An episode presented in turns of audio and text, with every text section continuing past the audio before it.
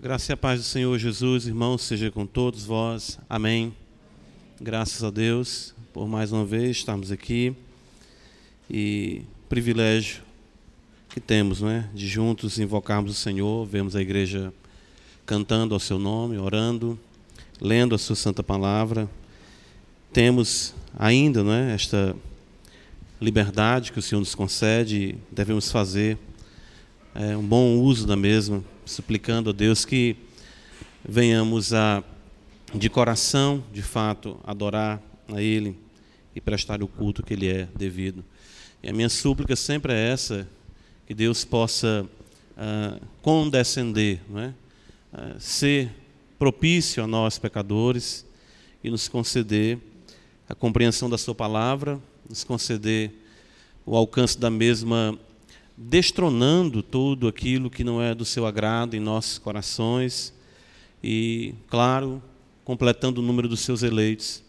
A igreja sendo edificada cada vez mais pelo poder da Sagrada Escritura e os eleitos sendo arrebanhados, isso faz com que o reino de Deus avance, é onde nós vemos o reino de Deus vindo com poder, né, a vontade do Senhor sendo feita, o nome dele sendo santificado. E para isso nós, crentes, devemos nos empenhar mais ainda essa noite, nós todos aqui orando e pedindo a Deus que assim nos assista por sua bondade e seja Ele, ah, possa Ele se agradar né, de tudo o que fazemos aqui, em nome do Senhor Jesus Cristo, ou seja, nos méritos dele. Quero então convidá-los a abrirem suas Bíblias na segunda epístola de João. É, já tivemos até a oportunidade de, de lermos juntos, né? muito bom essa noite, mais uma vez. E nós então iremos ler apenas do verso 1 ao verso 6. Nós iremos nos deter nessa noite do verso 4 ao verso 6 da segunda epístola de João, dando continuidade à nossa exposição desta breve epístola, porém, ah, como nós sabemos, de um significado qual jamais conseguiremos eh, exaurir. Isso só procede mesmo do Senhor, e nós sabemos que sempre Ele está a nos instruir na Sua palavra. Diz-nos assim a palavra de Deus: o presbítero, a senhora eleita, e aos seus filhos, a quem eu amo na verdade. E não somente eu, mas também todos os que conhecem a verdade. Por causa da verdade que permanece em nós, e conosco estará para sempre. A graça, a misericórdia e a paz da parte de Deus Pai e de Jesus Cristo, Filho do Pai, serão convosco em verdade e amor. Fiquei sobremodo alegre em ter encontrado dentre os teus filhos os que andam na verdade, de acordo com o mandamento que recebemos da parte do Pai. E agora, Senhora, peço-te não como se escrevesse mandamento novo, senão o que tivemos desde o princípio, que nos amemos uns aos outros. E o amor é este, que andemos segundo os seus mandamentos. Este mandamento, como visto desde o princípio, é que andeis nesse amor. Amém. Vamos orar mais uma vez. Deus verdadeiro, Deus todo-poderoso, Criador dos céus e da terra, Senhor da glória, a quem tudo conduz, a quem tudo executa, segundo o teu querer e segundo a tua vontade. É a ti que invocamos, Deus verdadeiro revelado em Israel Deus dos santos profetas, Deus de Abraão, Deus de Isaac, Deus de Jacó, Deus de nosso Senhor e Salvador Jesus Cristo, o Filho do Pai. Ó Senhor, a Ti prestamos o culto, a Ti prestamos o louvor, embora sejamos nós pecadores, mas quis o Senhor assim mostrar a Tua glória e o Teu poder, agindo em nós e conosco, apesar do pecado, que ainda está em nós, não de forma dominadora, porque o Senhor nos libertou pelo poder do seu sangue, mas ainda almejamos o dia, gememos, como diz a sagrada palavra, em nosso íntimo, querendo ser liberto, Senhor, de toda e qualquer mácula, de toda e qualquer ruga, de todo e qualquer pecado que entristeça o teu Santo Espírito.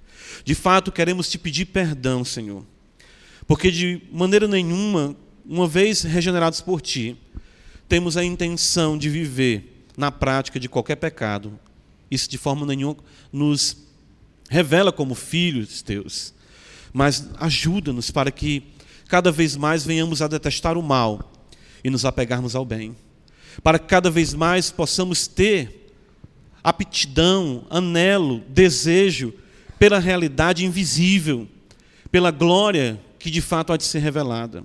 Como diz a tua palavra, ainda não se revelou o que haveremos de ser. E nós queremos, ó Deus, meditar nessas verdades, nos apropriar dessas verdades pelas promessas e andarmos à luz dessas verdades para a glória e louvor do teu nome.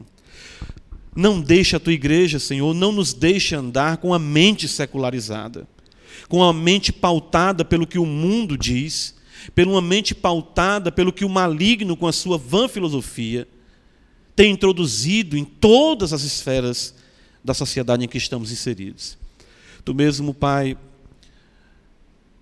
mediante o teu Filho, estabeleceu para que aqui estivéssemos. Estivéssemos no mundo, mas fôssemos guardados do mal. Então nós te pedimos, Pai, guarda-nos do mal por amor do teu Filho. E a tua palavra ela é poderosa, Senhor, para desintoxicar a nossa vida, para destronar tudo aquilo que não está de acordo com o teu querer, para exatamente trazer luz nas trevas que muitas vezes querem sorrateiramente tomar conta dos nossos corações.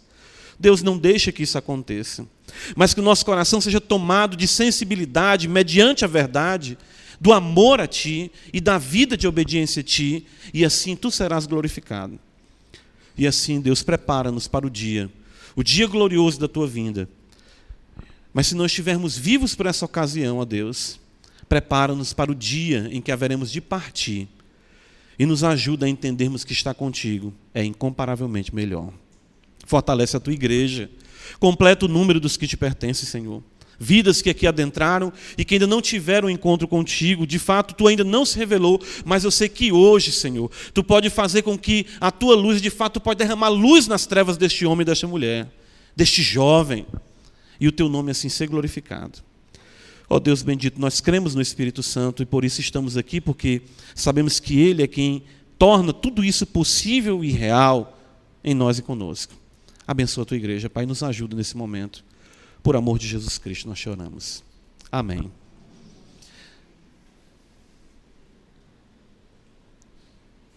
Meus irmãos, como falamos na, no domingo anterior, a segunda epístola de João, uh, nós podemos observar uh, os documentos escritos por João, são exatamente esse legado precioso, tanto aos santos daquele contexto, como nós também aqui estamos. Porém, o seu contexto era singular, como nós bem eh, procuramos enfatizar, eh, porque nós temos aqui a igreja caminhando para o final do seu primeiro século.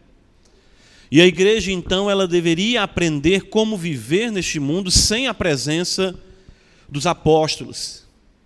A igreja já enfrentava problemas ah, de natureza, vamos dizer, doutrinária.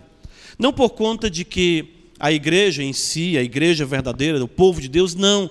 Mas como João fala no versículo 7, dos enganadores, ou seja, dos falsos profetas, ah, dos anticristos que já existiam naquele contexto, estavam ah, se introduzindo na igreja, afirmando compartilharem, comungarem da mesma fé, mas estando assim completamente distante do propósito do Senhor. João então quer conduzir a igreja para que ela tenha o cuidado de andar de acordo com a verdade. Porque, como Paulo diz na epístola que ele escreve a Timóteo, epístola também de natureza semelhante, a segunda epístola principalmente, em que Paulo entende que o seu fim se aproxima e ele quer então instruir a igreja, através de Timóteo, a fim de que a igreja seja coluna e baluarte da verdade. É isso que Paulo afirma acerca da igreja de Deus, que a igreja ela é coluna e baluarte da verdade.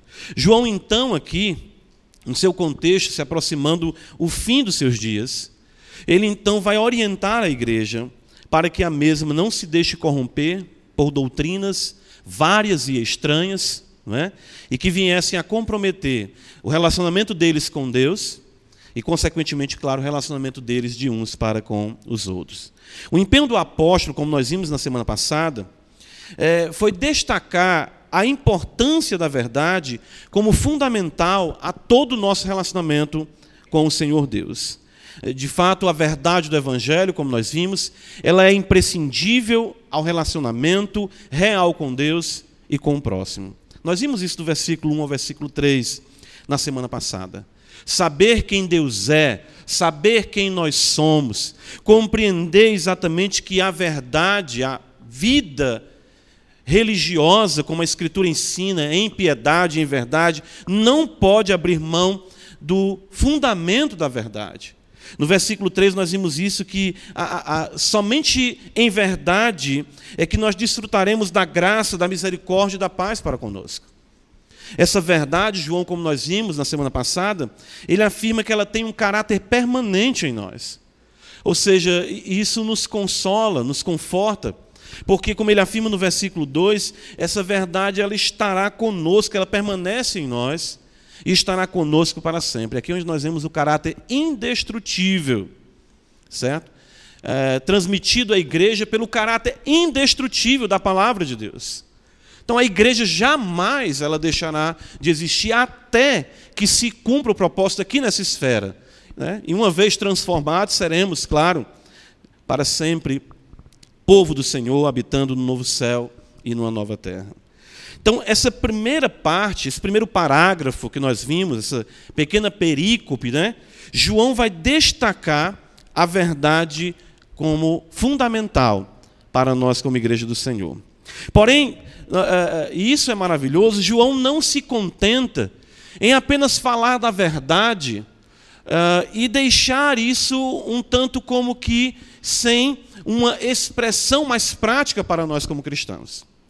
Então nós podemos afirmar que no versículo 4 ao versículo 6, né, uh, nós temos aqui João destacando os mandamentos de Deus, né, como aspectos práticos da verdade e como sinais de que somos de fato filhos de Deus.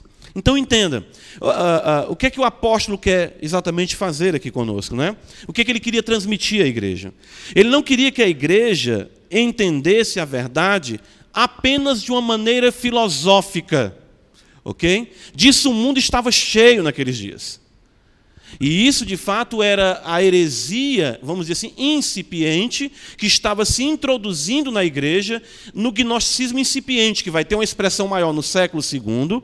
Porém, no século I, nós já vemos João destacando essa heresia, adentrando na igreja, ah, e isso nós podemos ver na negação de Cristo vindo em carne, como está aqui no versículo 7 da sua segunda epístola. E também na primeira epístola de João, ele destaca isso, a realidade ah, de um suposto conhecimento, de uma suposta percepção nova de quem Cristo é.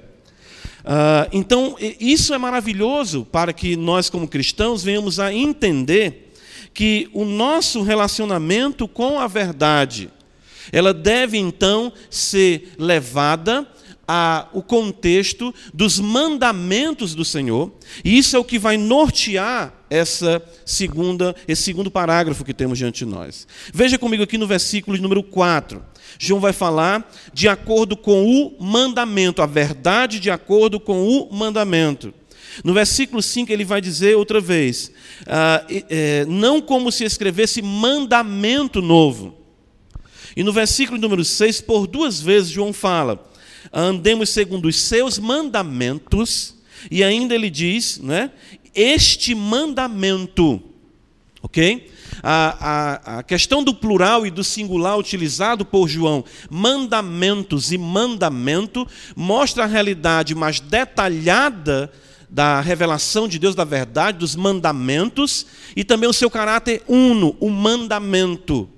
Quando nós lemos a, a, os livros escritos por Moisés, às vezes nós vemos Moisés é, ser muito, vamos dizer assim, dedicado a isso, né? Preceitos, estatutos, juízos, os mandamentos do Senhor.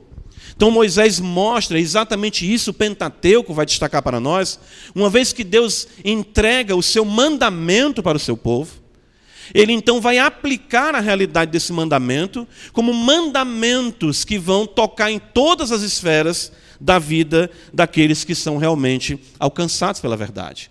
Então a verdade não consiste apenas em algo no qual nós iremos teologar, conversar.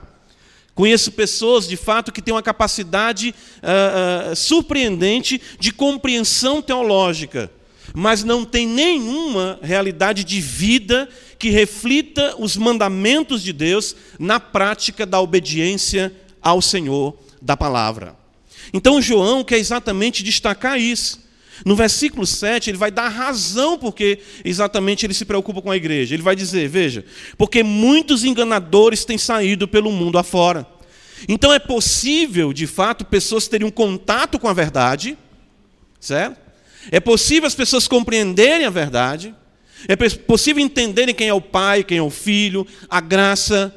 Porém, João vai dizer que essas pessoas enganam. E como nós iremos ter a, a percepção de que não estamos, como Paulo diz, escrevendo a Timóteo, quando ele fala dos impostores, ele diz que os impostores irão de mal a pior. Em 2 Timóteo capítulo 3, ele diz isso: enganando e sendo enganados. Nós não queremos isso para a nossa vida. E João está afirmando que a razão por que ele está transmitindo essa mensagem à, à igreja que ele destina essa epístola é por conta de que muitos enganadores têm saído pelo mundo afora. João queria então que os cristãos entendessem a importância prática da verdade para as suas vidas. Então, a verdade prática na forma de mandamentos, vamos colocar assim. E, e Deus ele é detalhista nisso, não é? Eu lembro do puritano Thomas Watson que chegaram para ele criticando o procedimento dele com a palavra, o cuidado, o zelo, e disseram: Você é muito é, preciso nas suas coisas. Ele diz: Eu sirvo a um Deus preciso. Então, ele entendia pelo zelo de Deus, e isso nós observamos até mesmo em regras dietéticas no Antigo Testamento, a maneira de construir uma casa, enfim, tudo aquilo que o Senhor entregou ao povo de Israel visava educá-lo, conduzi-lo de acordo com o seu querer, tendo como fundamento o maior mandamento, que nós sabemos que era amar a Deus acima de todas as coisas, e o próximo como a nós mesmos. Então, João vai ter esse cuidado para que os crentes entendam em pormenores o que é de fato ter a verdade em si, o que é de fato estar na verdade, o que é de fato esse caráter permanente da verdade que será transformador é? das nossas vidas para a glória do Senhor.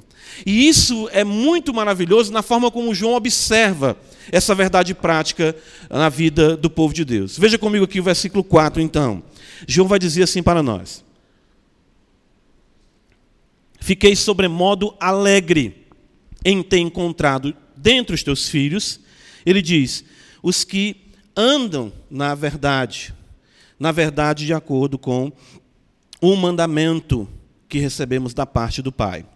Uh, João aqui, uh, nós não, ele não precisa o lugar, mas João não está exatamente no mesmo lugar onde essa igreja está. Se você vai entender que a senhora eleita aqui é a igreja, ou se de fato seja uma, uma, uma matrona, como dizem alguns comentaristas, que destaca uma mulher piedosa com filhos que serviam a Deus. Enfim, o que é mais importante aqui é que João, em algum momento, encontrou alguns crentes desta igreja onde ele estava, ou em alguma viagem sua, e ele pôde, então, nesse encontro, perceber não apenas por aquilo que eles falavam da sua teologia, mas por conta do procedimento deles. Veja que João destaca que ele encontrou dentre os teus filhos, dentre os filhos daquela igreja, os que andavam na verdade.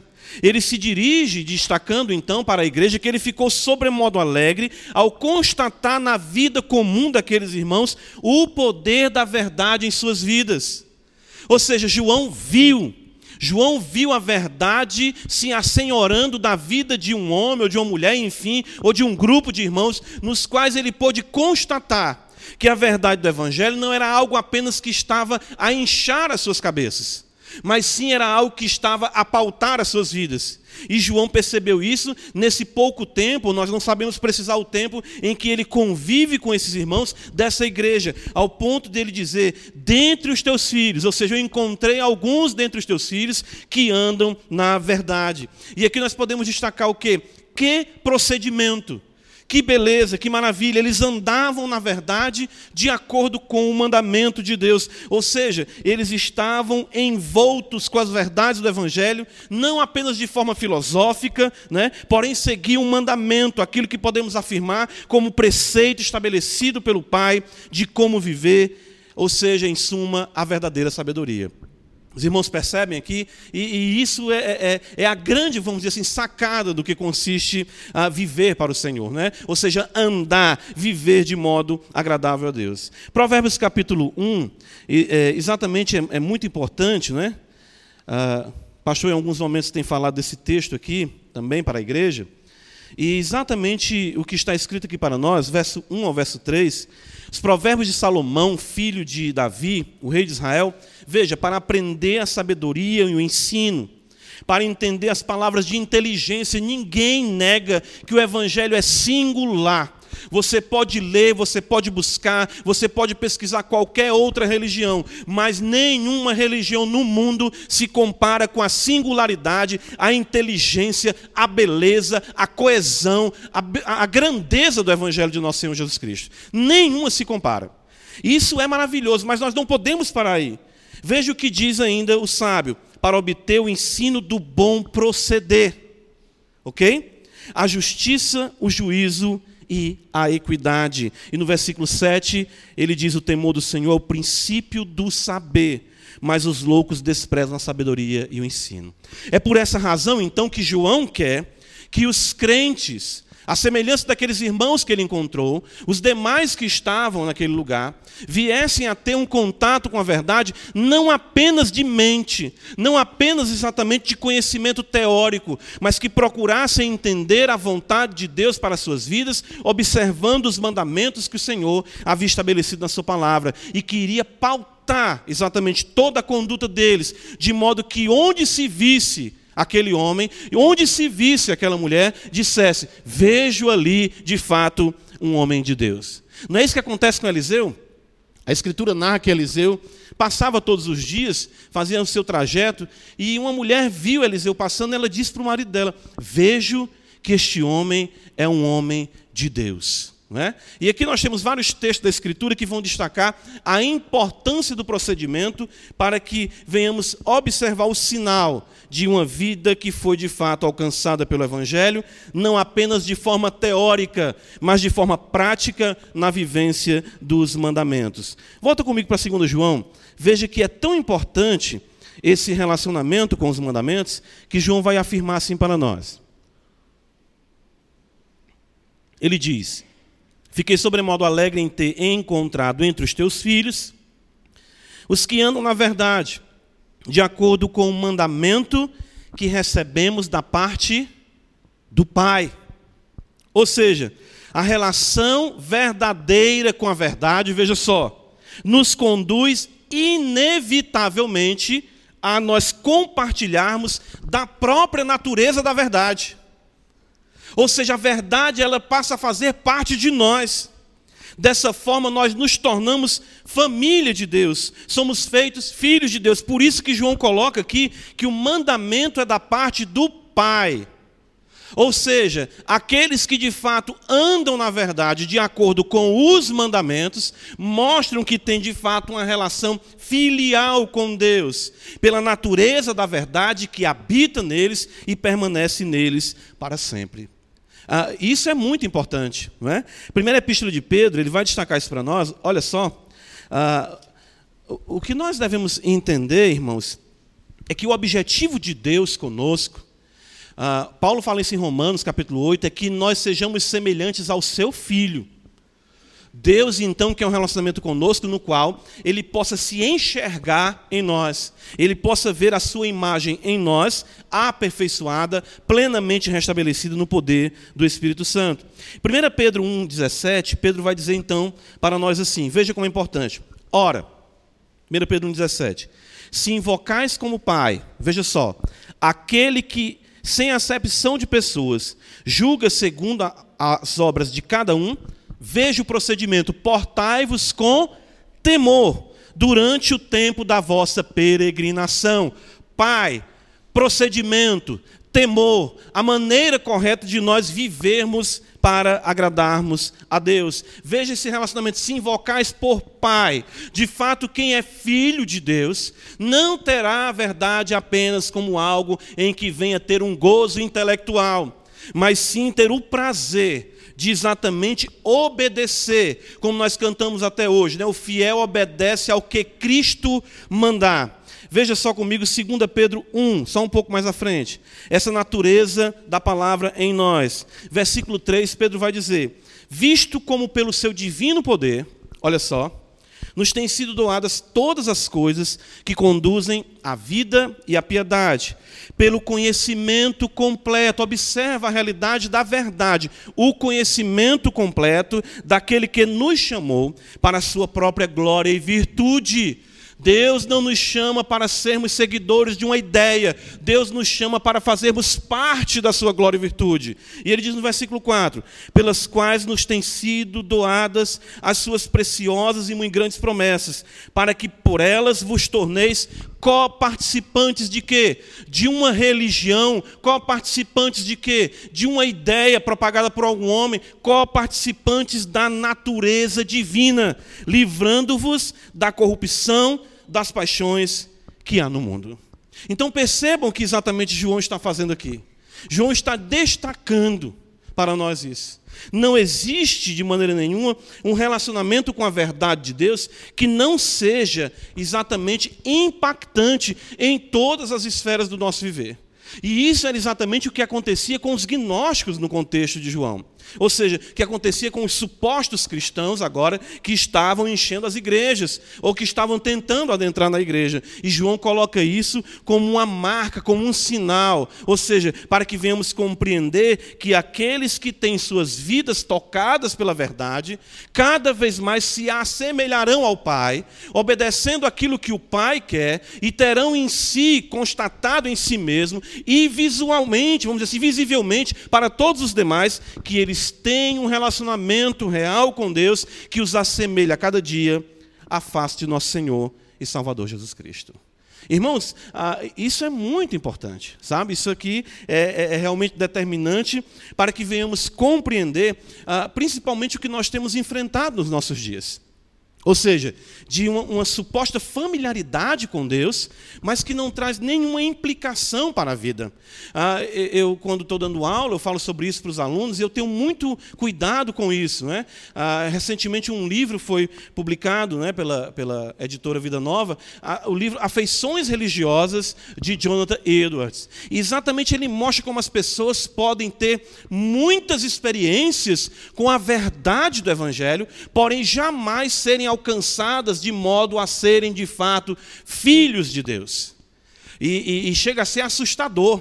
Ele usa muitos exemplos na Escritura de Saul, de Judas, de Simão e de tantos outros que aclamavam Jesus, mas em que outro momento estavam dizendo crucificam. Ou seja, as pessoas entendem a beleza, a singularidade, até se esforçam num contexto de empenho meramente humano, mas não foram de fato alcançadas de modo que o seu procedimento, a sua maneira de pensar, a sua maneira de falar, o seu comportar-se, ou seja, as suas prioridades, os seus valores, a sua cosmovisão reflita os mandamentos de Deus, norteando quem Ele é e tudo aquilo que Ele faz.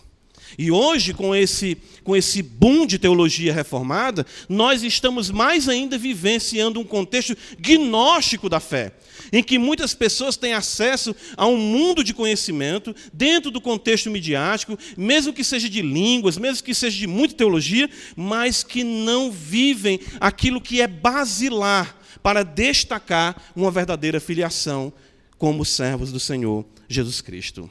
Volta comigo para 2 João ele vai aqui nos apresentar ainda mais dois pontos importantes. Veja, nós vimos a verdade prática da forma de mandamentos. E nós vemos aqui no versículo 5, agora João afirma para nós. E agora, Senhora, peço-te não como se escrevesse mandamento novo, senão o que tivemos desde o princípio, que nos amemos uns aos outros. João aqui destaca a unidade e a continuidade da verdade. Ah, eu gosto que João faz por duas vezes isso, observa comigo. Ele fala aqui no versículo 5, desde o princípio, e ele destaca no versículo 6 mais uma vez, desde o princípio. Não é? Ah, isso é utilizado por João no seu evangelho. É, capítulo 1 ele diz: No princípio era o Verbo, o Verbo estava com Deus e o Verbo era Deus. Então nós podemos ter aqui João destacando que a mesma verdade, a qual eles viram, contemplaram, que ele vai registrar no, no, capítulo 1, ou seja, o verbo da vida encarnado, e também o princípio de que nós temos a mesma verdade que pautou a vida de todos aqueles que viveram mesmo antes da vinda de Cristo. Ou seja, todos que viveram de forma agradável a Deus tiveram suas vidas pautadas pelo mesmo parâmetro. Então, o que é que isso ensina para nós? É aquilo que eu gosto muito de bater nessa tecla também com a igreja: a mesmice do Evangelho ok? A mesma verdade. O que é que caracteriza o falso profeta? O que, é que caracteriza o anticristo? Não é se colocar contra Cristo, mas trazer um suposto eureka, um suposto conhecimento, uma suposta maneira mágica de se servir a Deus. E João diz: não, não é assim. Eu não estou escrevendo para vocês um mandamento novo. Ele está exatamente destacando que o mesmo mandamento que pautou a vida de Abraão, de Isaac, de Jacó, que pautou a vida de todos todos os profetas, pautou a vida de todos os apóstolos. Ele estava lhe dizendo: a igreja tem que continuar com a mesma verdade. 1 João, você voltando só um pouco, nós vamos ter aqui um fato curioso que João afirma também dessa novidade do mandamento. Ah, ele diz para nós no versículo 7, 1 João capítulo 2. Versículo 7, ele diz: Amados, veja, não vos escrevo um mandamento novo senão mandamento antigo. Veja, o que desde o qual desde o princípio tivestes. Este mandamento antigo é a palavra que ouvistes. Ele confirma exatamente o que ele está dizendo no versículo, que nós vimos no versículo 4. Mas olha o versículo 8. Todavia vos escrevo novo mandamento. Opa, peraí, João, não estou entendendo. Aquilo que é verdadeiro nele, nele em quem? Em Cristo e em vós porque as trevas se vão dissipando e a verdadeira luz já brilha. Ou seja, a novidade do mandamento, se nós podemos assim afirmar, consiste exatamente na potencialização em carne que Cristo deu a este mandamento, pois de fato nós temos em Cristo a expressão máxima do amor. O mandamento ganha essa novidade pela realidade do próprio Deus viver o mandamento. Ou seja, o legislador se sujeita à sua própria lei. Paulo vai dizer em Gálatas que Cristo veio nascido de mulher, nascido sob a lei. Então a novidade do mandamento nele em Cristo é que nós vemos o próprio Deus descendo até nós e ele dizendo para nós da seguinte forma: Vou mostrar a vocês como é que vive de forma agradável a Deus. É como um pai que vai ensinar um filho: Venha cá, é desse jeito que eu quero que você seja. É desse jeito que eu quero que você viva. É dessa maneira. Então, Cristo aí, nós observamos, ele potencializa esse mandamento, porque ele nos dá, como que em uma vitrine, toda a expressão de vivência agradável a Deus, dos mandamentos, tanto em sua vida uh, comum como filho, tanto em sua vida como homem, tanto em sua vida pública. Jesus disse: Quem dentre vós me convence de pecado? Ninguém.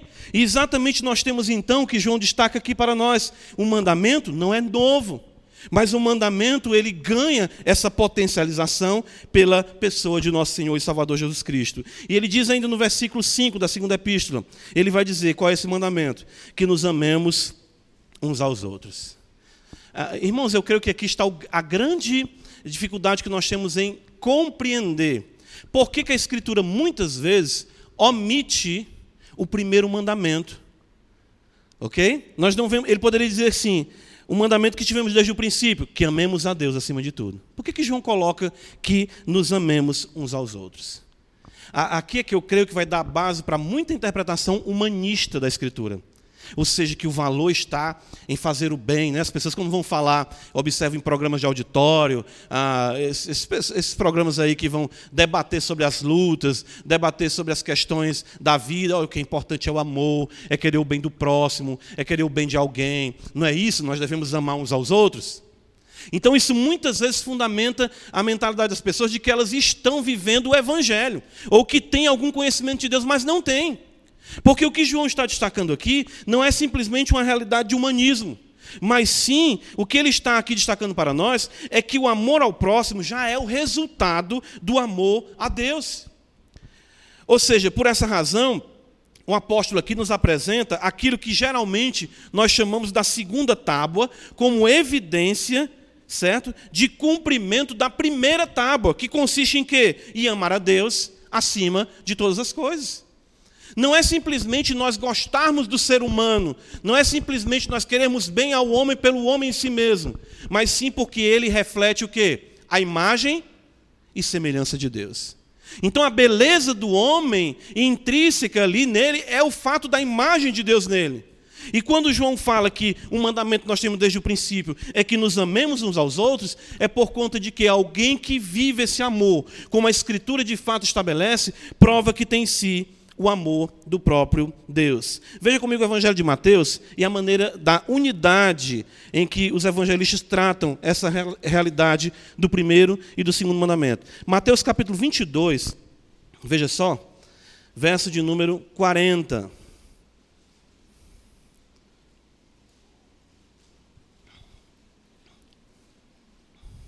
Vamos ler a partir do 37. Respondeu-lhe Jesus: Amarás o Senhor teu Deus de todo o teu coração, de toda a tua alma e de todo o teu entendimento. Este é o grande primeiro mandamento. Veja, primeiro, primeiro e grande, grande primeiro. O segundo semelhante a este é: amarás o teu próximo como a ti mesmo. Veja como é que ele coloca: destes dois mandamentos dependem toda a lei e os profetas. O texto paralelo de Marcos, capítulo 12, veja, Marcos 12, ele vai dizer assim para nós. Eu gosto muito da maneira como Marcos registra também. Ele diz assim: Veja, versículo 29. Principal mandamento, Jesus fala: ouve a Israel, não é? Ou seja, na conversa de Jesus com o escriba, o Senhor nosso Deus é o único Senhor. É a resposta do escriba, né? Amarás, pois, o Senhor teu Deus de todo o teu coração, toda a tua alma, todo o teu entendimento, toda a tua força. O segundo é: amarás o teu próximo como a ti mesmo. Veja, não há outro mandamento, olha o singular, maior do que estes. Ele não fala que não há maior, outros mandamentos maiores do que este. Ele diz: não há outro mandamento maior do que este. Ou seja, nós temos aqui a unidade desses dois mandamentos. Ou seja, nós temos aqui os dois mandamentos compreendidos da perspectiva divina de que aquele que ama o seu próximo é porque de fato tem uma relação correta com Deus. Jesus fala no versículo 32: Muito bem. Uh, disse o escriba, perdão, muito bem, mestre. E com verdade disseste que ele é o único e que não há outro senão ele. E que amar a Deus de todo o coração, e de todo o entendimento, de toda a força, e amar ao próximo como a si mesmo, excede a todos os holocaustos e sacrifícios. Ok? Uh, o que caracteriza as seitas exatamente é esse suposto amor dissociado do amor maior que é o amor a Deus. Se você for ver aí qualquer seita, eles vão ter uma, uma, uma, uma, comunhão, vamos colocar entre aspas, um carinho, uma proximidade, não é? chega a um ponto até mesmo de partilhar alguns na sua, no seu absurdo, na sua imoralidade, as mulheres uns dos outros. Olha que coisa, né? Ah, olha que união. Essa união eu quero bem longe de mim, né? Mas a, a questão é a seguinte: a gente observa as seitas trabalhando com isso o amor, né? a unidade, o que é meu, o que é seu, um, um, um, um, comunismo hipócrita colocado dentro do contexto cristão. Né? O que João está destacando aqui não é isso, não é a questão de querer o bem um ao outro por querer o bem, eu quero você, você é meu, eu lhe quero o bem. Não. João destaca aqui a realidade do mandamento de que, se nós amamos a Deus, e temos a Deus de fato como centro da nossa vida, nós iremos ter as nossas relações pautadas no amor verdadeiro e não no humanismo que vai colocar em xeque a verdade, os mandamentos para agradar o homem. Porque exatamente isso é o que acontecia nos seus dias. Veja só, João, segundo a epístola de João, ele vai chegar a aconselhar a prática da não hospitalidade. Ora, a hospitalidade é uma das marcas cristãs. Quando Paulo vai destacar aqui a realidade do, do bispo, ele vai dizer que seja hospitaleiro. O autor dos Hebreus capítulo 13 vai dizer que alguns, sem saber, até mesmo hospedaram anjos. Veja o que ele diz aqui no versículo ah, de número 10 da segunda epístola de João. Se alguém vem ter convosco e não traz essa doutrina, nem não recebais em casa, nem lhe deis as boas-vindas. João está recomendando aqui o ser mal educado. João está recomendando aqui o não ser amigo, o não receber uma pessoa, a pessoa quer falar com você. João, eh, irmãos, saíam muitas pessoas pelo mundo afora se afirmando cristãos. E nós não tínhamos, e eles não tinham como nós temos hoje, os hotéis, as pousadas. Eles tinham a questão de alguns, algum estalageiro, né? algumas estalagens, mas como narra a história, muito cheio de pulgas, de percevejos, e eram ambientes é, de, de, de conduta muito duvidosa. Então, quando os missionários saíam, quando os pregadores saíam pelo mundo afora, João vai falar isso com mais detalhe na terceira epístola, eles procuravam a casa dos cristãos para receberem hospedagem, terem os seus pés lavados, poderem realmente se refrescar, ter um alimento, né? e darem prosseguimento à sua caminhada na propagação do evangelho. João vai dizer aqui que eu não posso, não, eu não posso deixar essa pessoa na rua. João diz: "Não. Não confunda humanismo com amor cristão. Se alguém não comunga da verdade do evangelho, ele não é seu amigo. O fato de João colocar amemos uns aos outros, ele está destacando exatamente isso. Porque de fato este homem, esta mulher, ama a Deus. E eu vou ter sintonia e comunhão com ele porque ele ama o Senhor. E não simplesmente porque ele é ser humano, porque ele pode ser um emissário de Satanás para destruir a sua vida. É isso que João está preocupado com a igreja. Nós muitas vezes somos tidos, e isso acontece muito. Às vezes nós estamos aqui fora, conversando, no pátio, aqui da, a, a, na convivência, no salão aqui na convivência, e chegam pessoas que querem abusar da boa vontade cristã. E essas pessoas já vêm moldadas pelo humanismo, de que os crentes têm que fazer sempre alguma coisa por quem quer que seja. Claro, a Bíblia diz fazer o bem, mas nunca esse bem às custas da verdade, negociando a verdade, hospedando, convivendo ou pautando a nossa vida por uma amizade que comprometa a verdade do Evangelho. 1 Coríntios 15, 33, o apóstolo Paulo vai dizer: as más conversações corrompem os bons costumes. Então João quer que o povo pare com essa ingenuidade. Ou seja, que obedeça o mandamento, que exatamente tenha uma vida, um procedimento que glorifique o Senhor, mas não confundam o amor ao próximo com uma realidade meramente humanista. Mas estejam atentos para que exatamente não venham a colocar em xeque a verdade do Evangelho às custas dessa suposta hospitalidade, às custas dessa suposta amizade. Então perceba, irmãos, a, a, unidade do mandamento. Ou seja, o amor a Deus, o amor ao próximo, a continuidade do mandamento. O que era desde o princípio e o que é agora. Qual é esse mandamento? Vivam bem uns com os outros, mas jamais negociem a verdade. Porque, de fato, viver bem um com o outro não pode colocar a nossa vida em um mau relacionamento com o nosso Deus. Versículo 6, então, João vai concluir aqui, olha só destacando para nós algo muito importante também. Veja o versículo 6 da segunda epístola. E o amor é este: que andemos segundo os seus mandamentos. Este mandamento, como ouviste desde o princípio, é que andeis neste amor. Ah, eu, eu, sou muito, eu sempre tive muito cuidado com ah, os dois pontos, né? Ah, a definição que vem de Cristo é a definição que vem dos apóstolos dos apóstolos. Quando Jesus fala, e a vida eterna é esta, eu, opa, o que é? É que te conheçam a ti como Deus verdadeiro e a Jesus Cristo é quem tu enviaste. João 17, 3. Não é? E aqui João vai dizer, o amor é. é? Você lembra daquele álbum antigo de figurinhos antigos, né? Amor é, né? Aí vinha, pá, pá, pá, só pieguice, né? Amar é, né? O que é amar? As pessoas fazem muito isso ainda na sociedade. O que é amor, não é? E diante daquilo que eu afirmei aqui, o que João afirma, de nós termos o cuidado de não recebermos as pessoas que não, não comungam do Evangelho, você pode dizer, cadê o amor? Não é? é? E a gente não tem que amar as pessoas, não, pastor.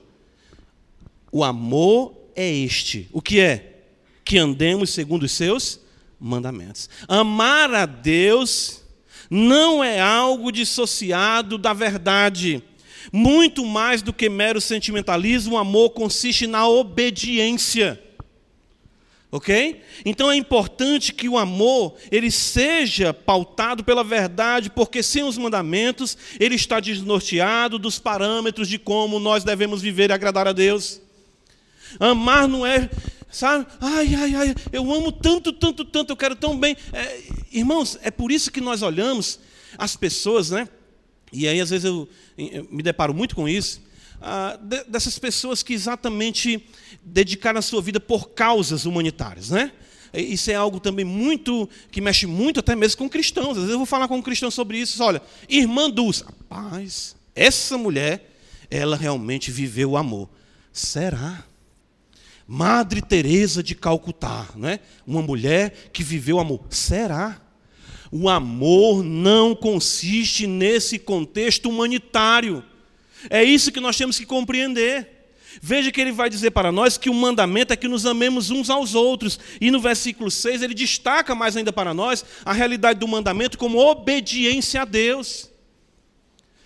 Não adianta a pessoa curar dezenas, centenas, assistir muitas pessoas famintas. Isso é, claro, a bondade de Deus que ainda se utilizando, claro, da sua graça comum, atenua o sofrimento humano espalhado por esse globo. Mas o verdadeiro amor é traduzido na obediência à sua palavra.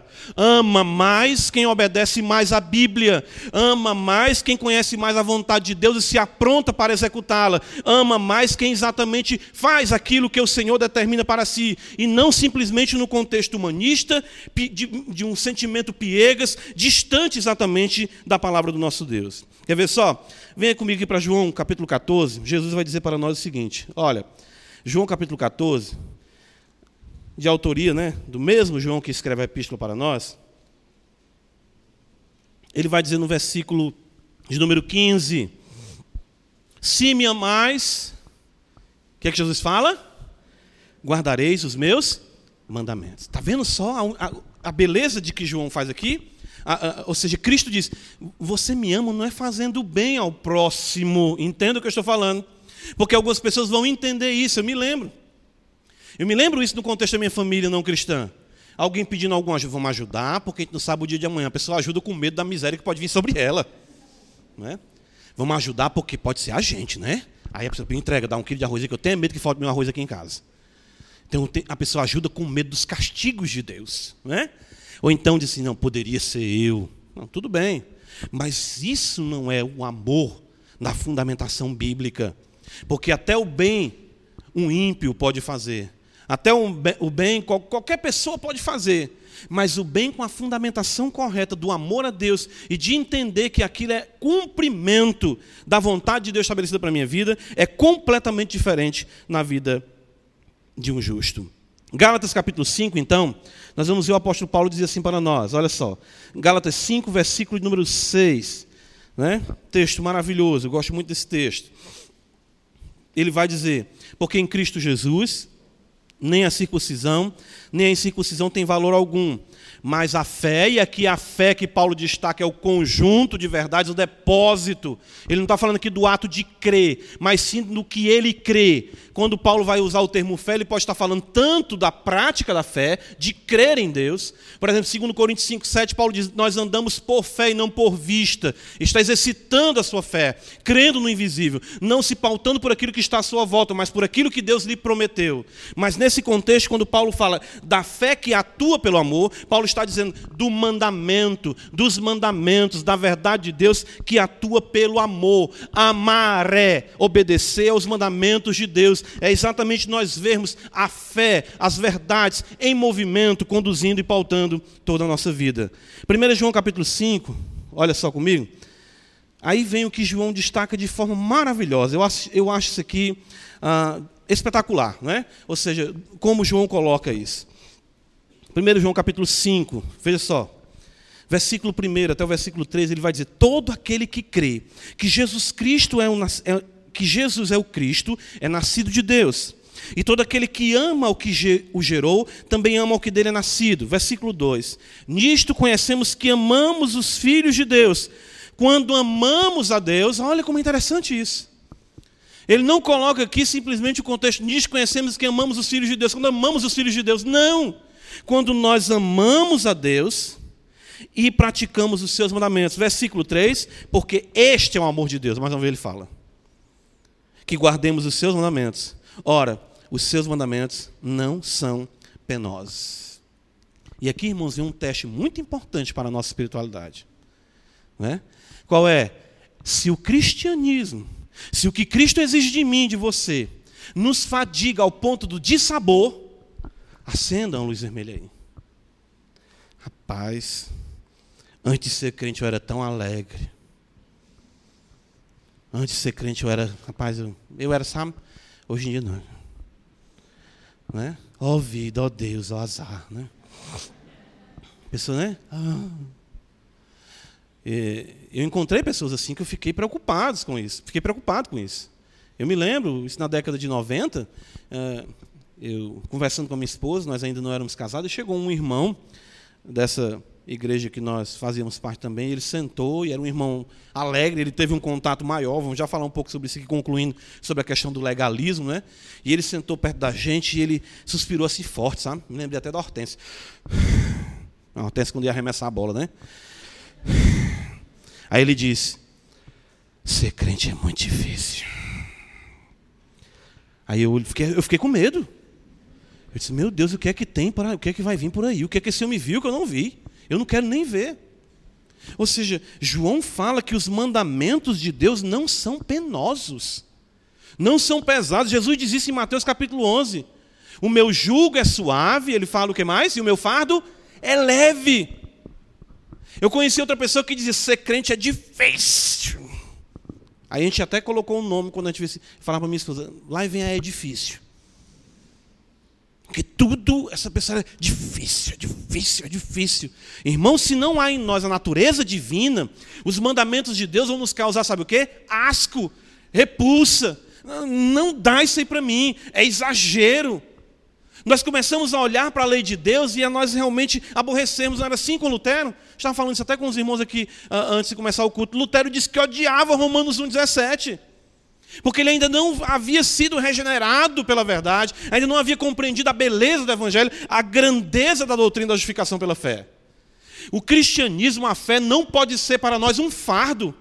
João diz isso para nós: o amor é este. Se você de fato foi tocado por Cristo, você vai viver com seus olhinhos em formato de coração, igual aquele, aqueles emojis ali do, do, do WhatsApp, né? Com, com o Evangelho.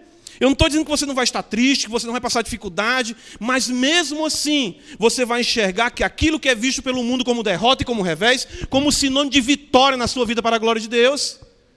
Você vai dizer como João, ainda que ele me mate, eu esperarei nele, porque eu quero obedecer a sua palavra. Ou seja, Deus pode me tirar tudo, mas jamais eu encontrarei dissabor ou ausência de prazer naquilo em que consiste o seu caráter revelado na sua santa lei. Eu às vezes vejo os crentes é, formados em direito, é, é, não tem o, o, o, direito criminal, né? Eu acho que, me permita aqui o neologismo, não sei se vai ficar bom, o direito pecacional. Me permita aqui o neologismo. Será que, quando aqui diz isso, mas será que eu posso fazer isso? As brechas para pecar. Jesus disse que olhar para uma mulher, Jesus falou olhar, né? Mas se eu olhar de rabo de olho, pode? Olhar uma coisa, olhar dela é outra. Então posso ter um olhar dela impura, não posso ter um olhar. Eu vi isso, irmãos, eu fiquei chocado com isso. De um pastor renomado aqui, no Ceará, que aconselhou, estava com exatamente o irmão dentro do carro, estavam passando na beira-mar, e as mulheres despidas, como as mulheres do mundo estão realmente na praia, e aí o irmão estava do lado desse pastor, e esse pastor, eita que maravilha! Ô oh, glória, o que foi, irmão? Olha ali, pastor não é pecado. Não, o que Deus fez é para a gente olhar, é bonito. Mas pastor, não, olhar impuro é uma coisa, olhar admirando é outra, olha aí. né? Ou seja, é o direito peca, pecacional, enfim, me, me corrijo aí, me permito um neologismo aqui. Mas é exatamente isso. E o irmão disse, mas pastor, não. Aí o irmão disse, ah, é, pastor, olha aquela ali, pastor, também, né? Ele já foi no embalo. Eu estou admirando, eu não estou olhando com impureza. Meus irmãos. Então nós vemos exatamente é, essa tentativa de achar brechas no Evangelho para justificarmos os nossos pecados. O mandamento, como João diz aqui, é que andeis nesse amor. No versículo número 6 ele destaca isso. E aí eu lembro da frase de Agostinho: ame a Deus e faça o que você quiser, Porque Agostinho compreendeu que jamais iríamos almejar qualquer coisa que contrariasse o amor de Deus. Quando eu amo a Deus é porque de fato eu obedeço o quê? Os seus mandamentos. E obedecendo os seus mandamentos, eu posso me utilizar de tudo de forma legítima naquilo que a Escritura preceitua como correto para a minha vida. É isso que João destaca, irmãos, o amor é este, é que andemos dos seus mandamentos. Não é amor essa pieguice, não é amor essa questão que o mundo apresenta. Amor é obedecer a palavra de Deus. Agora, por outro lado, o grande problema que nós encontramos do legalismo, que vai traduzir ou vai interpretar os mandamentos de Deus apenas em o que fazer e o que não fazer. Quando a verdadeira fé vai consistir em amar e assim viver para aquele a quem nós amamos, ou seja, o Senhor. Mateus capítulo 15, veja só. Mateus capítulo 15. Ah, quero que os irmãos entendam isso, porque é importante nós não sermos levados por esse engano. Por um lado, claro, eu jamais posso me tornar um advogado do meu pecado por achar a lei pesada, difícil, o mandamento. Se isso acontece comigo, João vai dizer exatamente o quê? Que nós não somos nascidos de Deus. Se os mandamentos de Deus são né, difíceis, penosos, eu vou obedecer porque está aqui na Bíblia. Por mim, eu já ouvi gente dizer, olha, não concordo, mas faço porque a Bíblia manda. Que é isso? Há uma sintonia na nossa natureza com a natureza de Deus. De fato, nossa natureza agora é divina. O apóstolo Pedro diz isso. Então, em Mateus capítulo 15, na tradição dos anciãos, que Jesus confronta aqui, ele vai destacar algo muito importante que às vezes a gente fala, mas não percebe, a citação de Isaías. Versículo 7, Jesus fala: Bem profetizou Isaías a vosso respeito, hipócritas, né, dizendo: Este povo honra-me com os lábios. Guarde isso. E em vão me adoram. Mas observe, um fato aqui, vamos colocar: eles honravam a Deus. Com o quê? Os lábios. Eles adoravam a Deus com o quê? Com as suas obras, no contexto de Isaías, que Cristo está citando, que era semelhante ao contexto dos fariseus, com os sacrifícios que eram apresentados, exatamente com as festas que eram demandadas. Eles eram religiosos e chegaram ao ponto de viverem a mecânica da fé, sem o amor de fato da fé. Ou seja, o mandamento deles não operava, não atuava pelo amor, mas simplesmente porque é isso ou é aquilo. Mas diz o versículo 8 na parte B: o seu coração está longe de mim. E exatamente o coração conquistado é o que João vai destacar para nós na segunda epístola. Ele vai dizer: o amor é, é este que andemos segundo os seus mandamentos. Este mandamento, como ouviste desde o princípio, é que andeis neste amor. Veja como é que João faz aqui, é uma realidade a qual nós não podemos dizer cumprir mandamento é não amar, cumprir mandamento é coisa pesada. Não. Quando nós amamos a Deus, nós estamos cumprindo os mandamentos. E ao cumprirmos os mandamentos é porque nós amamos a Deus. Isso é maravilhoso, João. Não, ou seja, nós vivemos nessa dança de amor com a palavra de Deus, numa relação vívida, transformadora do nosso caráter para a glória de nosso Senhor Jesus Cristo. E João apresenta isso porque os falsos mestres, os falsos profetas eram o que fazer, o que não fazer, o que entender, o que não entender, o que isso significa, o que é, que é essa partícula no grego, o que é que está dizendo esse tempo, ou de fato esse modo aqui, bem, aqui é isso, aqui aquilo outro, essa partícula no hebraico, pá, pá, isso, aquilo. Mas onde é que está a vida? Onde é que está a obediência? Onde é que está o amor a Deus e uma relação com a igreja? É impressionante, observe. Essas pessoas que se dizem conhecedoras da teologia, elas não têm amor pela igreja local. É uma fé de YouTube, é uma fé de Facebook, é uma fé de WhatsApp, ou seja, hoje em dia é o status do WhatsApp, o que lê, o que faz, o que não faz, mas não de fato de amar a igreja, servir a igreja, amar o Senhor e andar de acordo com os seus mandamentos. Irmãos, concluindo, nós não somos chamados a sermos meros especuladores da fé. Nós somos chamados à obediência em amor. Nós somos chamados a obedecer o Evangelho em amor. E quando nós amamos, estamos obedecendo o Evangelho, amando a quem? A Deus. E, consequentemente, nós iremos amar a igreja.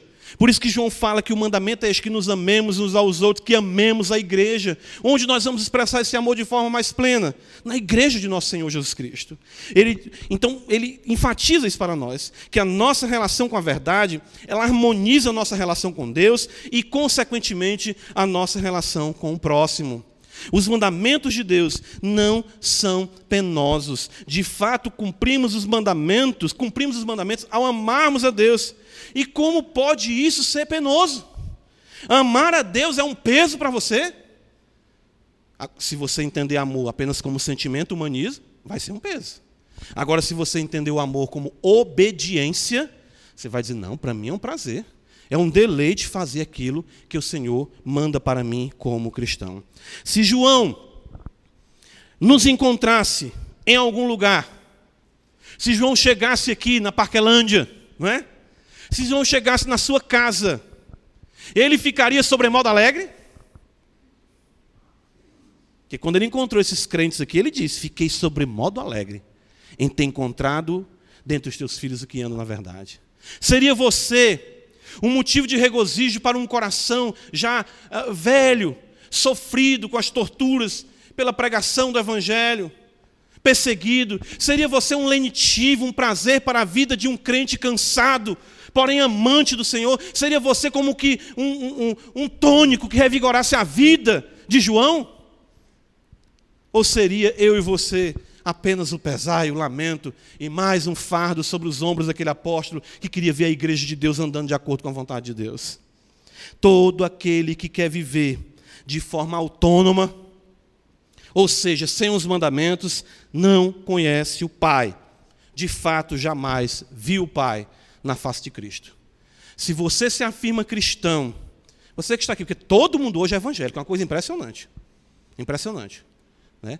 Até mesmo, até papagaio hoje é crente, né? Papagaio, pregador, já vi história de tudo isso aí. Todo mundo é crente. Mas será que de fato são filhos de Deus? Tem lares que acordam com cânticos na sua casa, tem lares que têm a Bíblia na sua casa, mas não tem o amor pelos mandamentos e de fato não amam a Deus seguindo os mandamentos. Se você está aqui essa noite e a sua vida consiste apenas num evangeliquez, e você já se cansou de ver que a sua realidade, me permita aqui, de uma verborreia teológica, não mudou a sua vida, é porque você de fato precisa conhecer o amor de Deus na face de Cristo, de acordo com os mandamentos do Senhor. Não deixe isso passar, porque um sermão lhe aproxima mais de Deus, ou mais ainda o pode distanciar. Não deixe que a semelhança de Faraó, o seu coração seja endurecido, por conta de que você de forma nenhuma se dobra ao que o Evangelho tem demandado da sua vida. Que Deus nos abençoe, irmãos. Amém. Ó Senhor da glória, nos ajuda. Enche o nosso coração de amor. E esse amor, Senhor, vai ser visto na prática dos teus mandamentos. Abençoa a tua igreja, guarda, Senhor, dos enganadores. E nos ajuda que possamos nos distinguir daqueles que se afirmam, mas que de fato não são. Que a nossa vida, o nosso procedimento, a cada dia, se afine com a realidade da tua palavra, unicamente por amor, não por pesar nem por legalismo. Porque servir a Cristo é o gozo da nossa alma, Pai. Em nome de Jesus, nós choramos. Amém.